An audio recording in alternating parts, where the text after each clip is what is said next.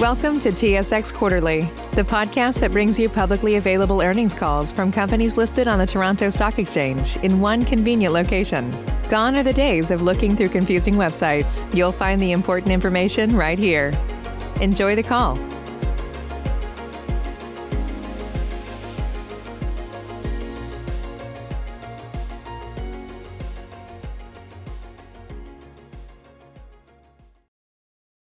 Morning, ladies and gentlemen. Welcome to VersaBank's uh, fourth quarter 2020 financial results conference call.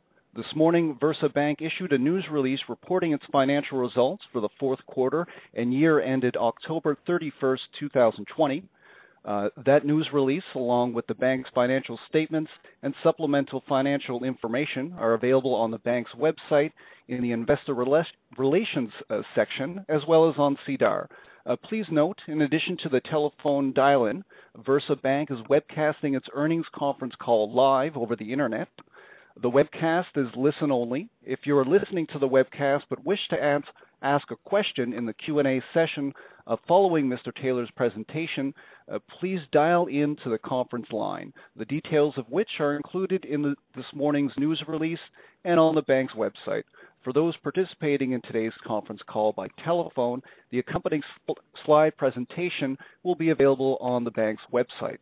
Also, today's call will be archived for replay both by telephone and via the internet beginning approximately one hour uh, following completion of the call. Details on how to access the replays are available in this morning's news release. I would now like to remind you, our listeners, that the statements about future events made on this call are forward looking in nature and are based on certain assumptions and analysis made by VersaBank management. Actual results could differ materially from our expectations due to various material risks and uncertainties associated with VersaBank's businesses. And please refer to VersaBank's forward looking statement advisory, which is on slide three. I would now like to turn the call over to David Taylor, President and Chief Executive Officer of VersaBank. Please go ahead, Mr. Taylor. Thank you, Colin. Good morning, and thank you everyone for joining us today. With me once again via telephone, teleconference as we continue to work remotely are Shawn Clarke, our Chief Financial Officer, Ali Lalani, Chief Risk Officer, Brent Hodge, General Counsel and Corporate Secretary. As noted last quarter, as a digital bank, the ability of substantially all the bank staff to work remotely has meant that various restrictions imposed as a result of the pandemic have had virtually no impact on our operational efficiency. In fact, the bank is thriving in this particular environment. The past few months have given us even greater confidence in our growth prospects for 2021 and as I will discuss later, the profitability and new growth opportunities created by our acquisition of Digital Boundary Group only amplify this further. As expected, the fourth quarter of 2020 benefited from our continuing redeployment of cash into interest-earning loans across our lending business, following our decision during the second quarter of this year to temporarily increase our cash balance early in the COVID-19 pandemic out of an abundance of caution. As a result, we achieved strong quarter-over-quarter improvements in all key financial and operational metrics, driven by our continued success in leveraging our proprietary technology to offer innovative solutions that address unmet needs in the banking sector.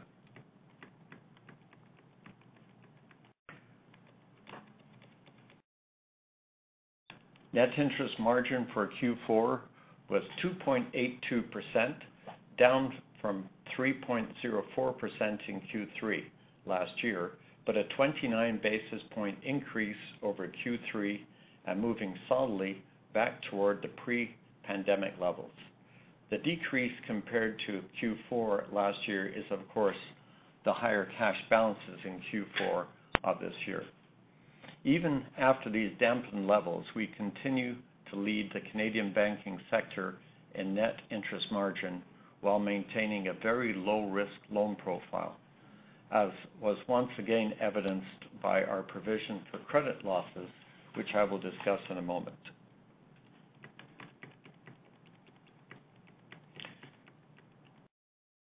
As I did last quarter, I will provide the perspective that if we had maintained our cash balances at our historical levels, net interest would have been higher by approximately 25 basis points or around 315 basis points, which is reflective of the underlying strength of our model. For the year, net interest margin was 290 basis points, down slightly from 300 in 2019. Net income for Q4 was 4.7 million or $0.20 per share, again up from 4.4 million or $0.18 per share in Q3, but down from 5.4 million or $0.20 in Q4 last year. Core cash earnings, or CCE, improved to 6.5 million or $0.31 per share compared to 6 million or $0.29 per share in the previous quarter, but down from 7.4 million or $0.36 per share for the same quarter last year. Looking at profitability for the entire year period, both net income and core cash earnings for 2020 were down just 4% compared to 2019. I'll note that all our earnings measures for both the fourth quarter and the year were impacted by higher staff expenses, including costs related to full-time employees to support our growth initiatives and higher vacation expense accruals, resulting principally from employees taking less vacation time as a result of the pandemic.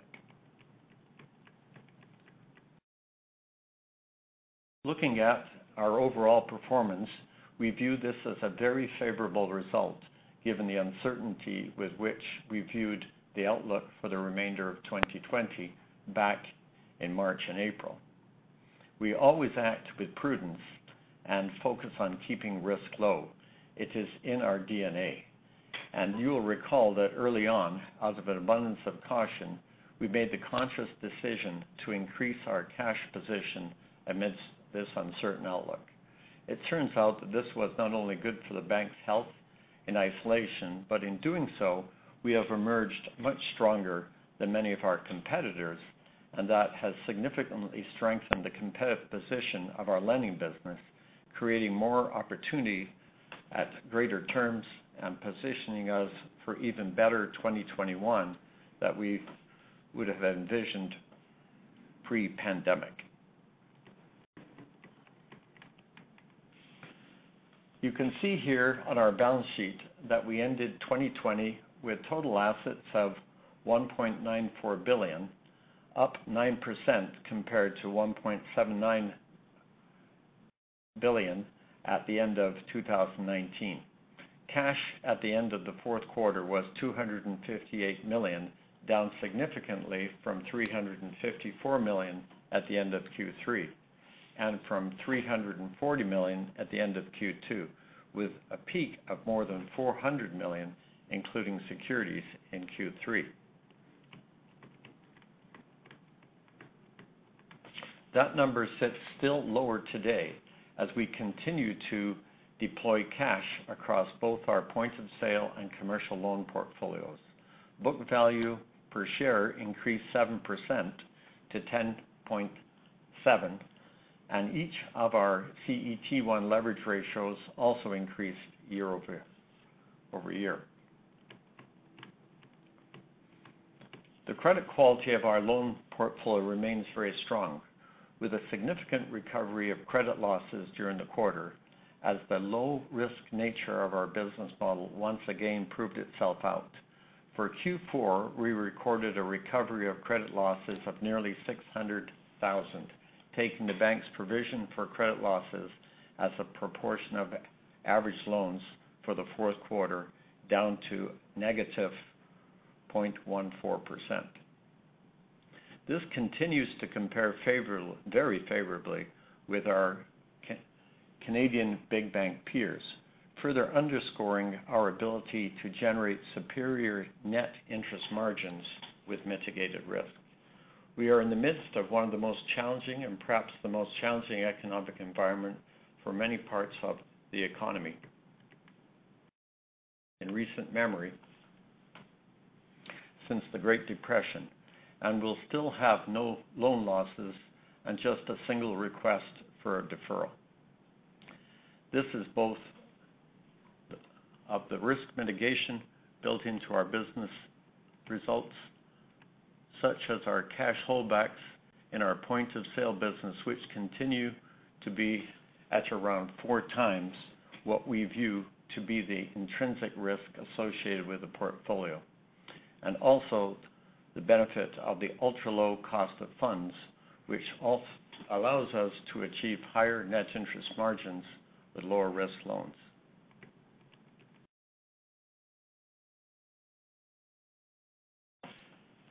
I just mentioned the critical role that our ultra-low cost of funds plays in our ability to generate superior net interest margins with the low risk, and I am pleased to report we saw yet another quarter of decline in our cost of funds, both year-on-year and sequentially, to 1.51%, our lowest result in the last six years.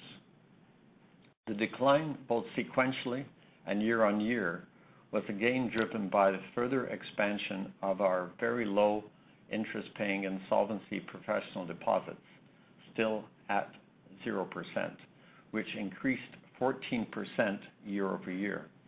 This is especially noteworthy given that bankruptcies in Canada saw a precipitous decline in the back half of 2020 due to government COVID relief.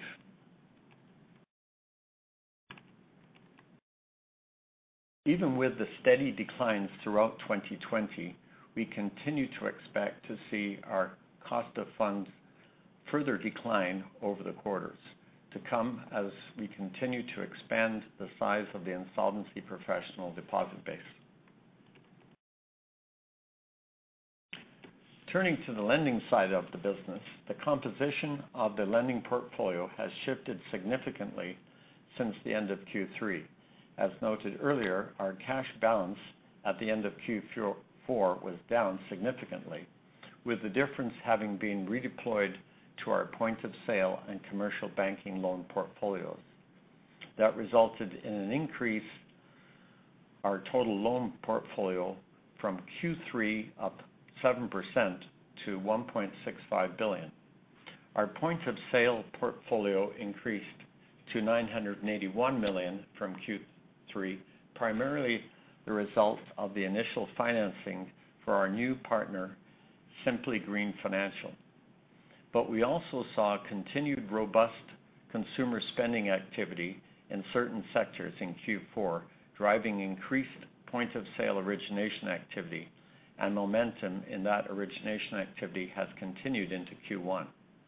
At 981 million, point-of-sale finished the year down just 1.4% from the end of 2019, a very satisfying outcome given that the economy has been through in 2020.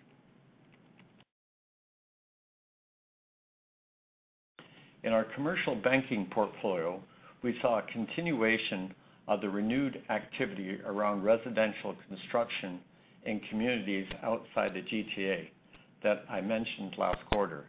That drove expansion of the commercial banking portfolio to 669 million from 634 million at the end of Q3 and 595 million at the end of 2019.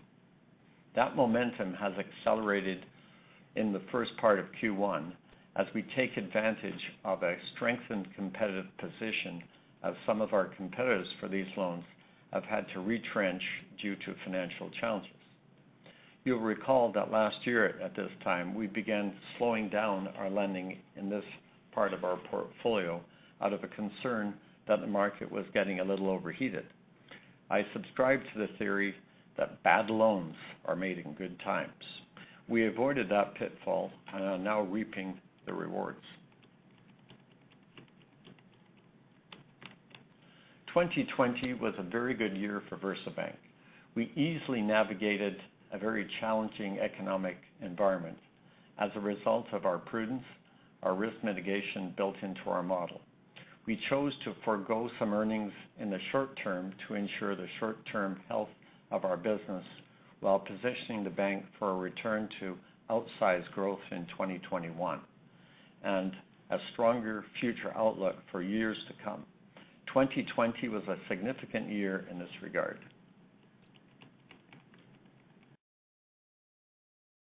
We added multiple new ultra-low cost deposit partners and expanded business with existing partners to continue to drive our cost of funding lower and generate superior net interest margins with mitigated risks. And we added a major new partner in our point-of-sale business in Simply Group Financial. And we re-engaged our public sector finance lending channel. We also launched a third lending channel, Instant Mortgage, to leverage our point-of-sale technology in pursuit of the 200 billion-plus Canadian home financing market. We hired an industry veteran in Jim Gardner as product champion to drive its success, and we are well down the road with beta testing with multiple groups with the potential to start taking on loans as early as this calendar year.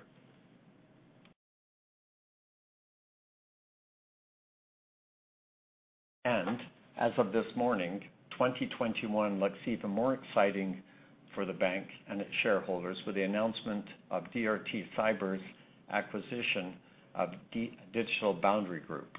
We formed DRT Cyber back in 2019 to crystallize the value inherent in our technological capabilities that we develop within the bank on an ongoing basis to support our own IT security needs. We are leaders in the Canadian banking industry in this regard. We launched our first DRT offering, VersaVault, a couple of years ago. VersaVault is designed to keep all manners of digital assets safe, including cryptocurrency keys, securities, and highly sensitive documents.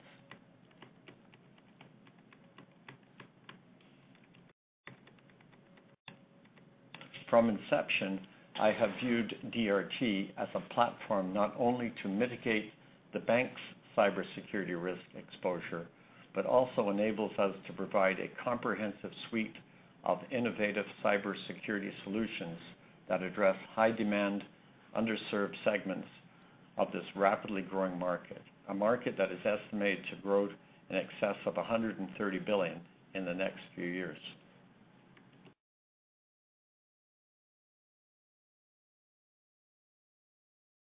The acquisition of Digital Boundary Group significantly advances our strategy for DRT Cyber.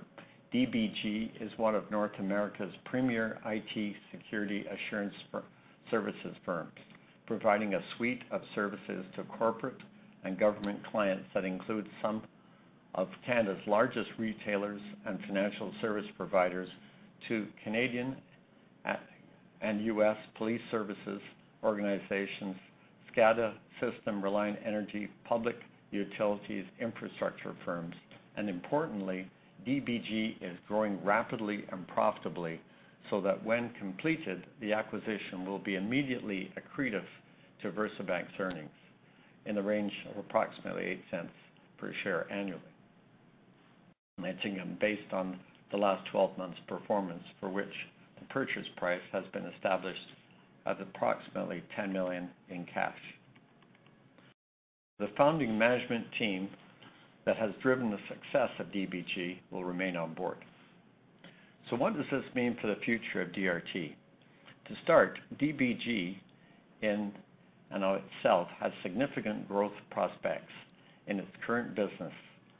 The acquisition is attractive based on the opportunity alone, but the real power of the acquisition is in the revenue synergies as DRT launches complementary offerings and capitalizes on revenue synergy opportunities. And with that, I'd like to open the call to questions. Colin? Thank you. Ladies and gentlemen, we will now begin the question and answer session. Should you have a question, please press star followed by one on your touch tone phone. You'll hear a three-tone prompt acknowledging your request, and your questions will be polled in the order they are received.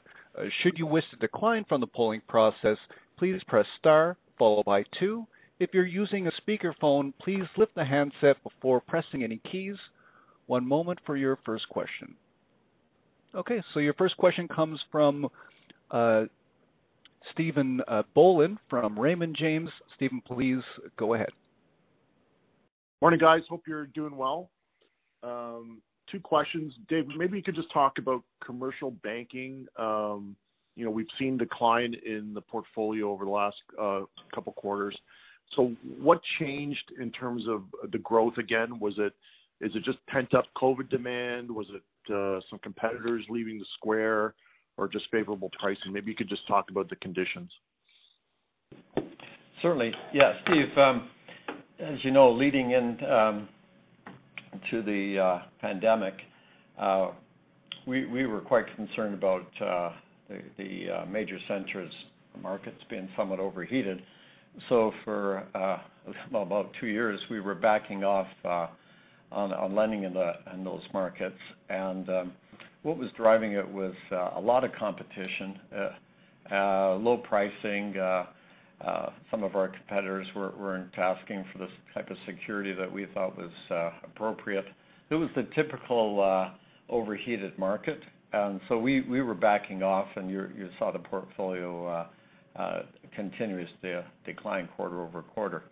Um, now coming out of the pandemic, what we're seeing is a lot less competition. Those aggressive competitors uh, don't seem to be active anymore, and but we can guess why uh, about what I said earlier about uh, bad loans being made in good times. So, a lot less competition than we saw before, which has given us the opportunity to price appropriately and take what we think is the appropriate security. Um, and there's been a resurgence in the construction of homes uh, in the outlying areas from the major centers. Quite a resurgence. So Kitchener, in our neck of the woods here, Kitchener-Waterloo, Cambridge, Guelph, uh, Stratford, Paris, Brantford, I mean, all these places have got um, home projects uh, underway. And uh, thankfully, we are providing a lot of that financing. So, it's a good time for us in this business. In fact, our lenders would say they've never been busier. Uh, good customers uh, providing a good product that people are uh, demanding and decent pricing and the appropriate security. Okay. That's good to know. And and maybe just the second question on Digital Boundary Group. And I think you said 0.08 accretive. Did I have that correct, that number? Yeah. Based on their last 12 months earnings, that's approximately the number that it Uh, would translate to. Uh, hopefully, of course, we've got synergies uh, and the business continues to grow. But just looking back at their last 12 months of earnings, that's the number I came up with. Okay. Maybe I'll just frame this. I'm not sure how you can answer because it relates to the regulator. I mean, many years ago, you formed Discovery Air out of a loan. Um and I believe at the time that uh, it became somewhat material um, to the earnings of the bank that the regulator wanted you to get it off the books. Um, is this business, you know, intimately related to the bank business that, you know, you're not gonna get pressure from a regulator to maybe remove this from from the balance sheet of the bank or as a subsidiary? Um, I'm just wondering what your thoughts are there. Well, certainly this business uh, is uh, uh, extremely important to the security of the bank in itself. We think any bank should be investing in cybersecurity. I think it behooves any CEO of any bank to wanna bolster its cybersecurity. We are operating in a hostile cybersecurity environment. and um, the investment that we've made in uh, DBG, of course, is very uh, important for the bank's own cybersecurity. Uh, but there is additional capacity, of course, to provide cybersecurity to other banks and to corporations. So um, first and foremost, it, just bolsters our own cybersecurity, but it, does producing additional cash flow for the bank. Um, it's hard to say what individual regulator would say. At that time, in, uh, we, we faced um, uh, uh, a change in, in guard in the regulatory world. We had one uh, superintendent who uh, was very much in favor of, of the Discovery Air company that we created, and then afterwards we had another regulator that didn't like it at all. Um, this this is a lot different. Um, this this isn't uh, Canadian military uh, uh, business where Discovery Air was providing uh, aerial um, dogfighting skills to NATO forces in Canada, um, which we think was very important for Canadians. But this this one is really integral into into what a, a bank uh, needs to have to stay safe in this world. So I, I wouldn't expect regulators to uh, to worry about it. In fact, I think our, big bank colleagues are, deeply invested in this area too, as they should be. Um, so I don't see it the same way. But if it was, you know, we could do what we've, done before, uh, start spinning uh, companies off. Okay, that's a good comment. And sorry, maybe you mentioned VersaVault. Can you just provide a, maybe you did provide an update. I'm sorry if I missed it. Um, just where they are in customers and um, you know revenue and uh, things of that sort.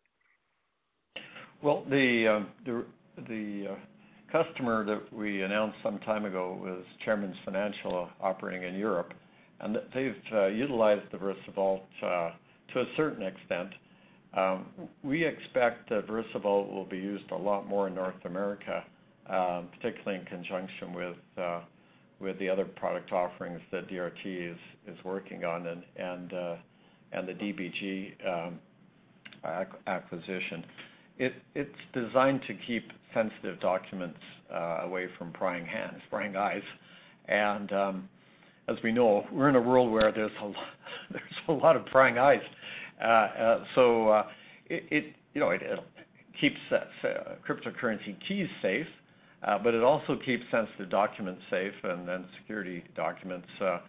So I see a, big role for VersaVault, and I now note that others are coming out with similar offerings. Uh, so while we were maybe a little bit of ahead of our time, uh, being the first to offer digital vault, um, now there's others with digital vaults too. Maybe not quite as good as ours, in my own personal opinion, but at least they're out there. So I think people are are getting used to the idea that this this is a, a good place to put your digital assets. Uh, say you have, for example, uh, the plans to a new fighter plane, uh, just to use maybe a military example somewhere in the world, and and you really want to keep it away from from others. We we think our vault is the right place. So I, think it's going to be as part of a comprehensive product offering for DRT Cyber. I think it's going to be a very important component. Okay, thanks very much, Dave. Well, thank you, Steve. Your next question comes from uh, Greg McDonald from LodeRock Research. Greg, please go ahead. Thank you. Good morning, guys. Can you hear me all right? Sure can, Greg. Um, so I, w- I want to ask a few questions. First, on the loan growth uh, opportunity as you go into the first part of 2021, and, and specifically, I want to zero in on on point of sale growth opportunities. So I think of this business growth opportunities as kind of three buckets. One is adding new partners. The second is kind of organic growth for the industry, so what you get from existing partners. And then there's the instant mortgage app opportunity. Can can we? How do we think about those three buckets as we go into the early part of 2021? Uh, is one or two of those going to be driving more than the others? Should we be thinking them thinking of them as all kind of uh, representing equal opportunities for growth. Just give give us a sense of of how we think about those buckets. And then I suspect you don't want us to be thinking of 7% sequential growth opportunities each quarter um, as as being kind of what we should expect. Um, could you talk a little bit about what your expectations are for overall growth? It was a, pretty strong quarter in, the 4Q. So, um, how are you thinking about 2021 as we enter the first quarter? Good questions, Greg. Thanks. So, with respect to the uh, three drivers for growth for the point of sale program, um, adding new partners. Well, we expect we'll add a few more new partners throughout the year. Uh, that wouldn't be a a significant driver, I think, in the course of 2021, and it takes new partners some time to uh, be integrated into the system and to, start um, providing us with uh, point of sale uh, loans.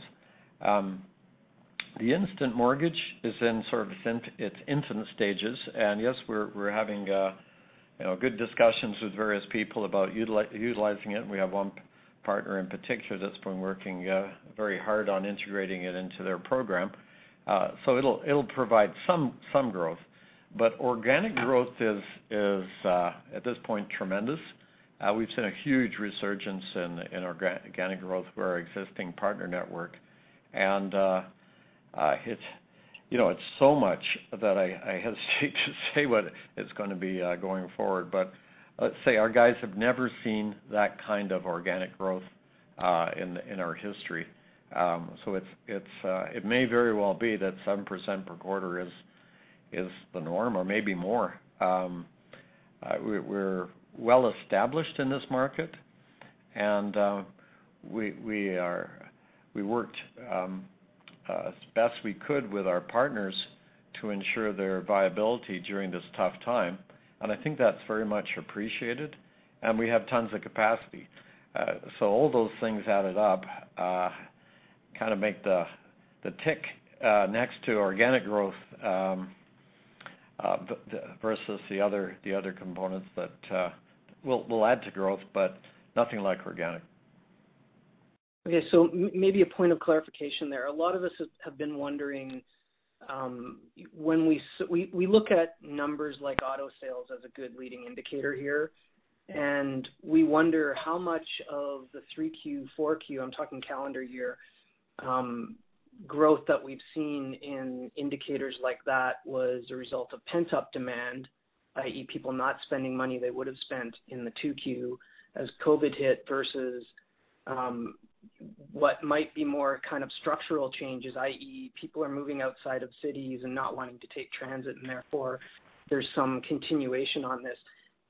It sounds to me like you're hearing or seeing evidence that there's no slowdown, i.e., maybe it's not so much a um, pent up demand issue. Maybe this is more structural. Is, is that the right way to think about it?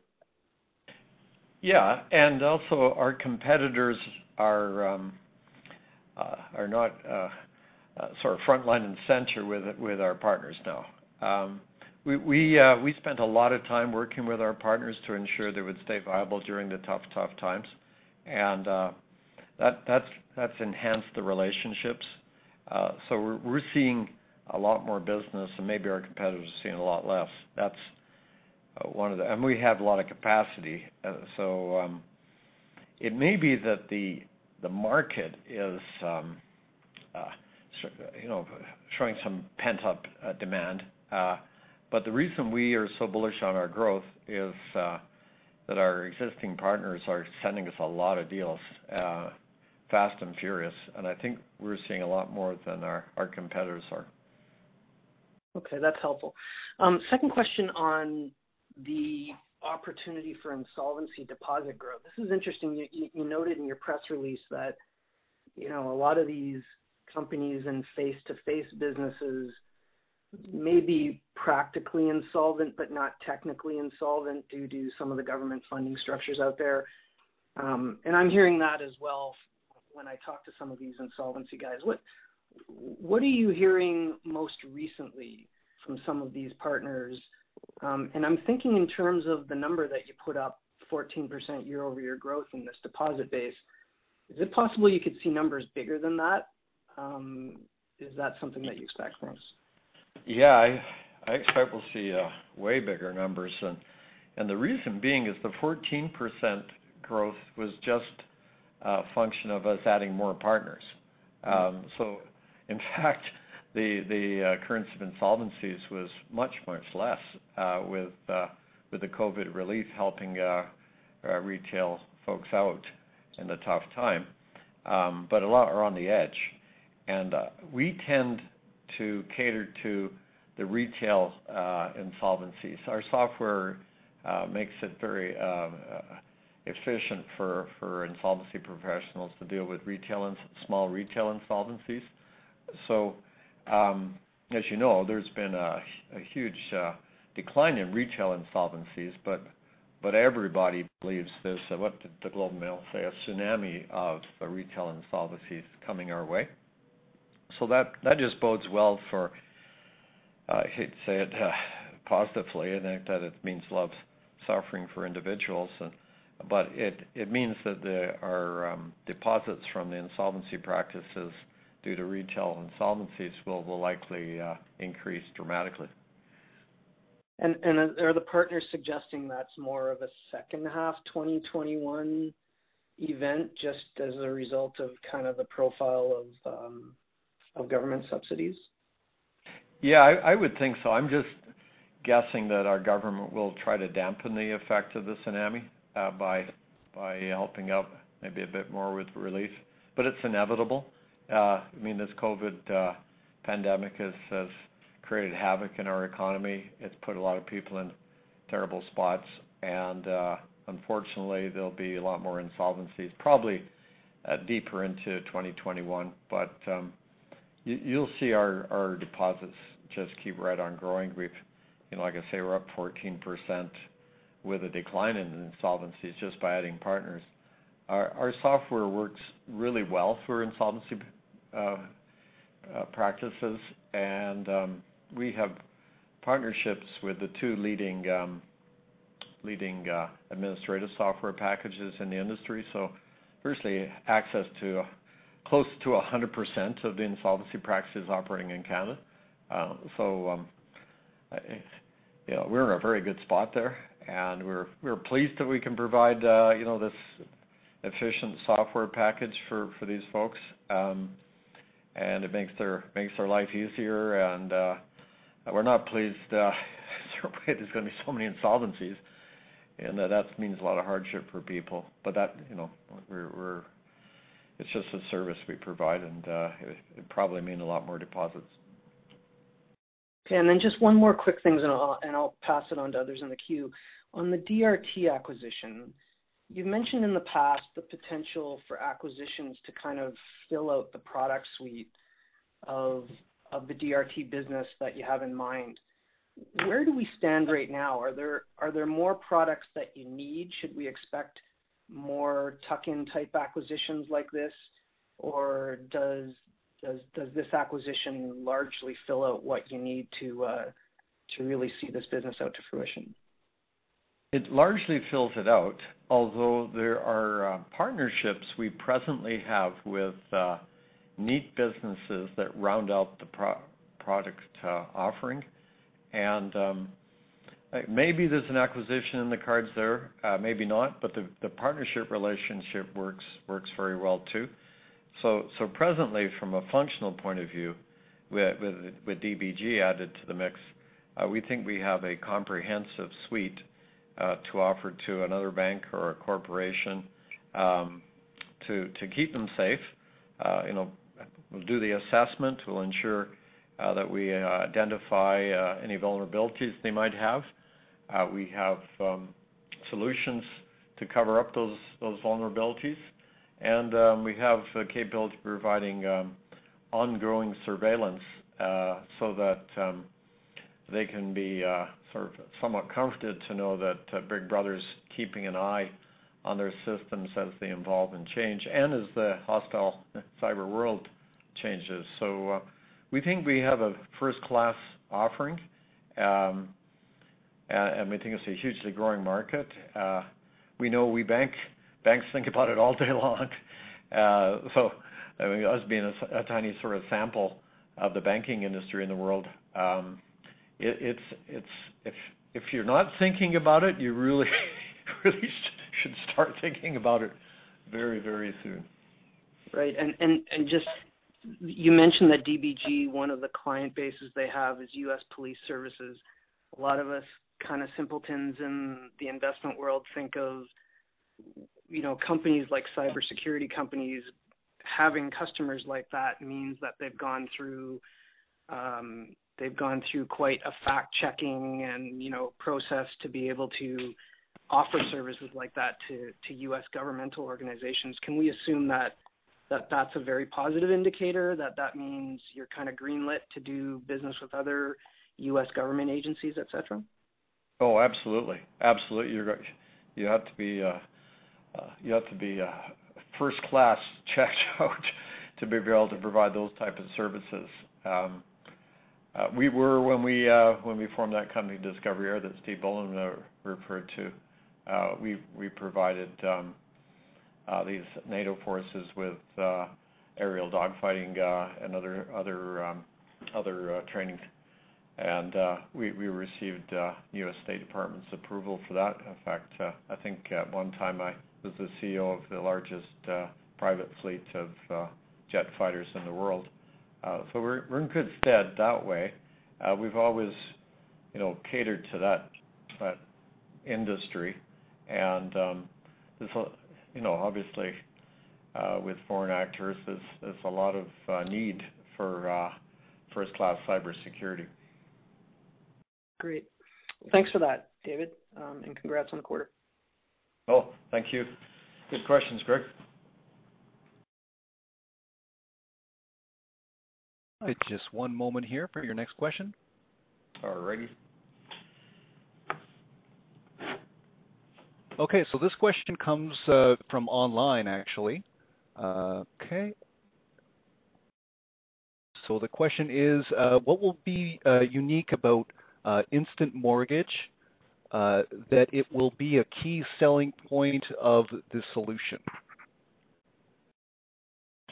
Well, that's that's a good question. And what we're selling with the instant mortgage is um, ease of uh, ease of operation or ease of uh, acquiring a mortgage. Uh, we've designed it to be extremely user friendly and to be available at the point of sale. Uh, so um, if say you're a new Canadian and uh, a bit bewildered about uh, where you go to get a mortgage, um, you'll find that it's available at the point of sale, and a salesperson will help you with the app.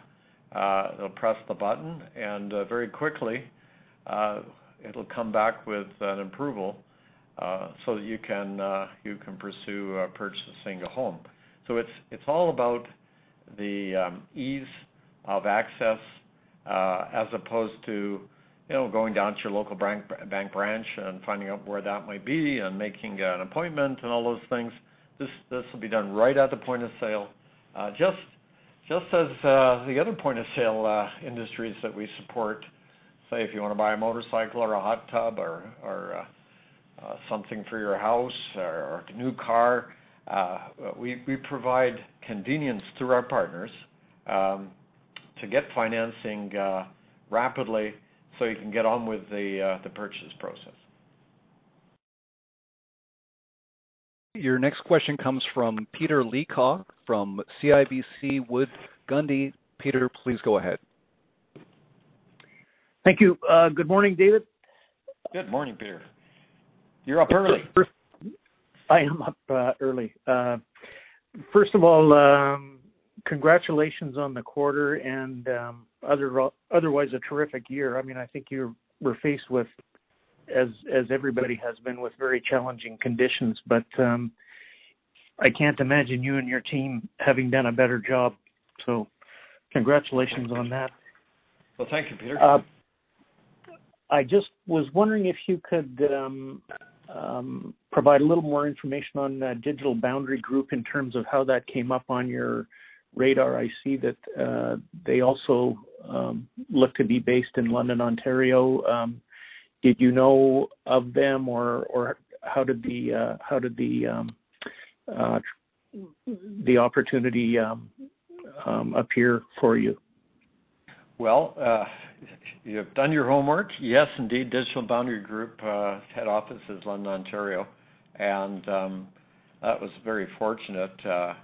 I, I met with John Miller, uh, one of the principals of Digital Boundary Group, some time ago. Well, before COVID happened, we were able to have proper gentlemanly lunches uh, to discuss the possibility of, of a partnership with DRT Cyber.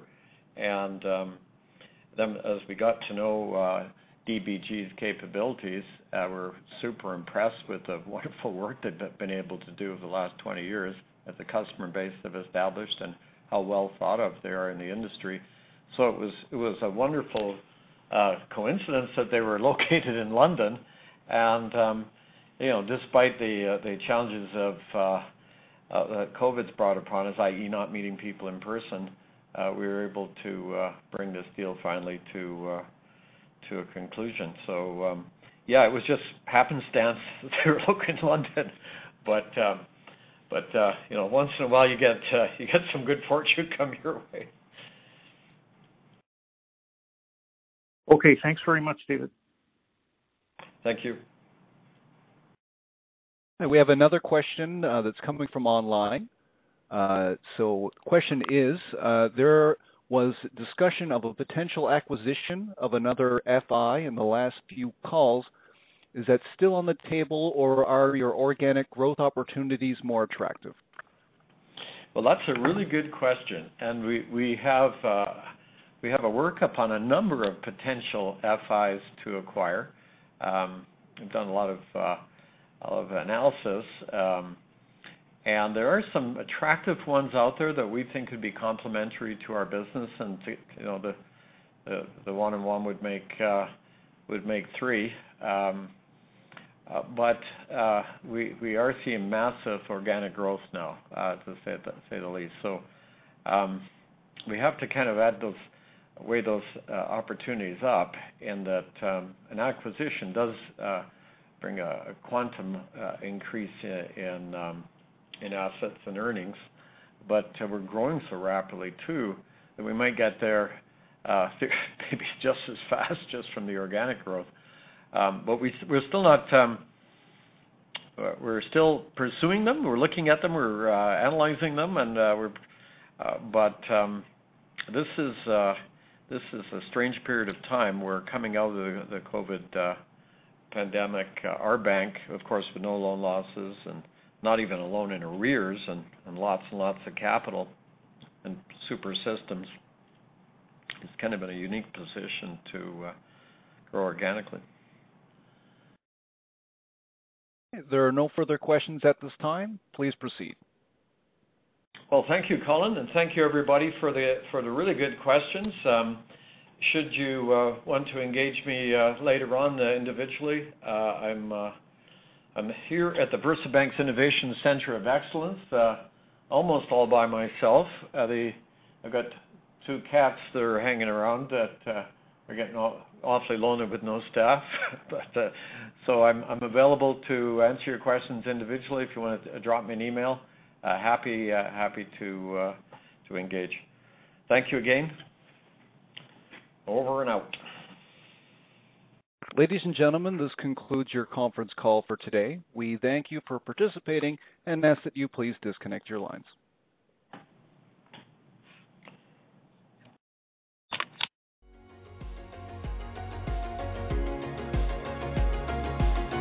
Thank you for listening to TSX Quarterly. If you enjoyed the cast, remember to leave a good rating. And remember, for any additional inquiries, please consult the company's investor relations section on their website. See you next time.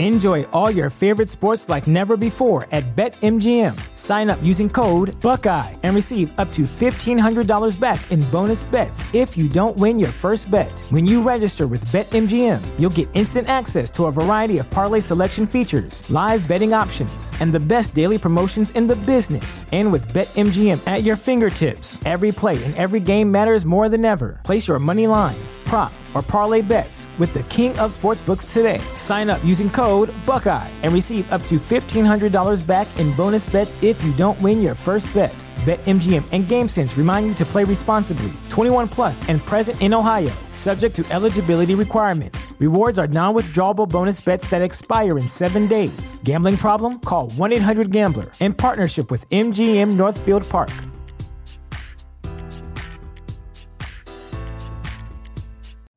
You know how to book flights and hotels. All you're missing is a tool to plan the travel experiences you'll have once you arrive. That's why you need Viator. Book guided tours, activities, excursions, and more in one place to make your trip truly unforgettable. Viator has over 300,000 travel experiences to choose from. Everything from simple tours to extreme adventures and all the niche, interesting stuff in between. So you can plan something that everyone you're traveling with will enjoy. Real traveler reviews give the inside scoop from people who've already been on the experiences you're considering. So you can plan with confidence. Free cancellation helps you plan for the unexpected. And 24 7 customer support means you can travel worry free. Download the Viator app now and use code Viator10 for 10% off your first booking in the app. Find travel experiences for you. Do more with Viator.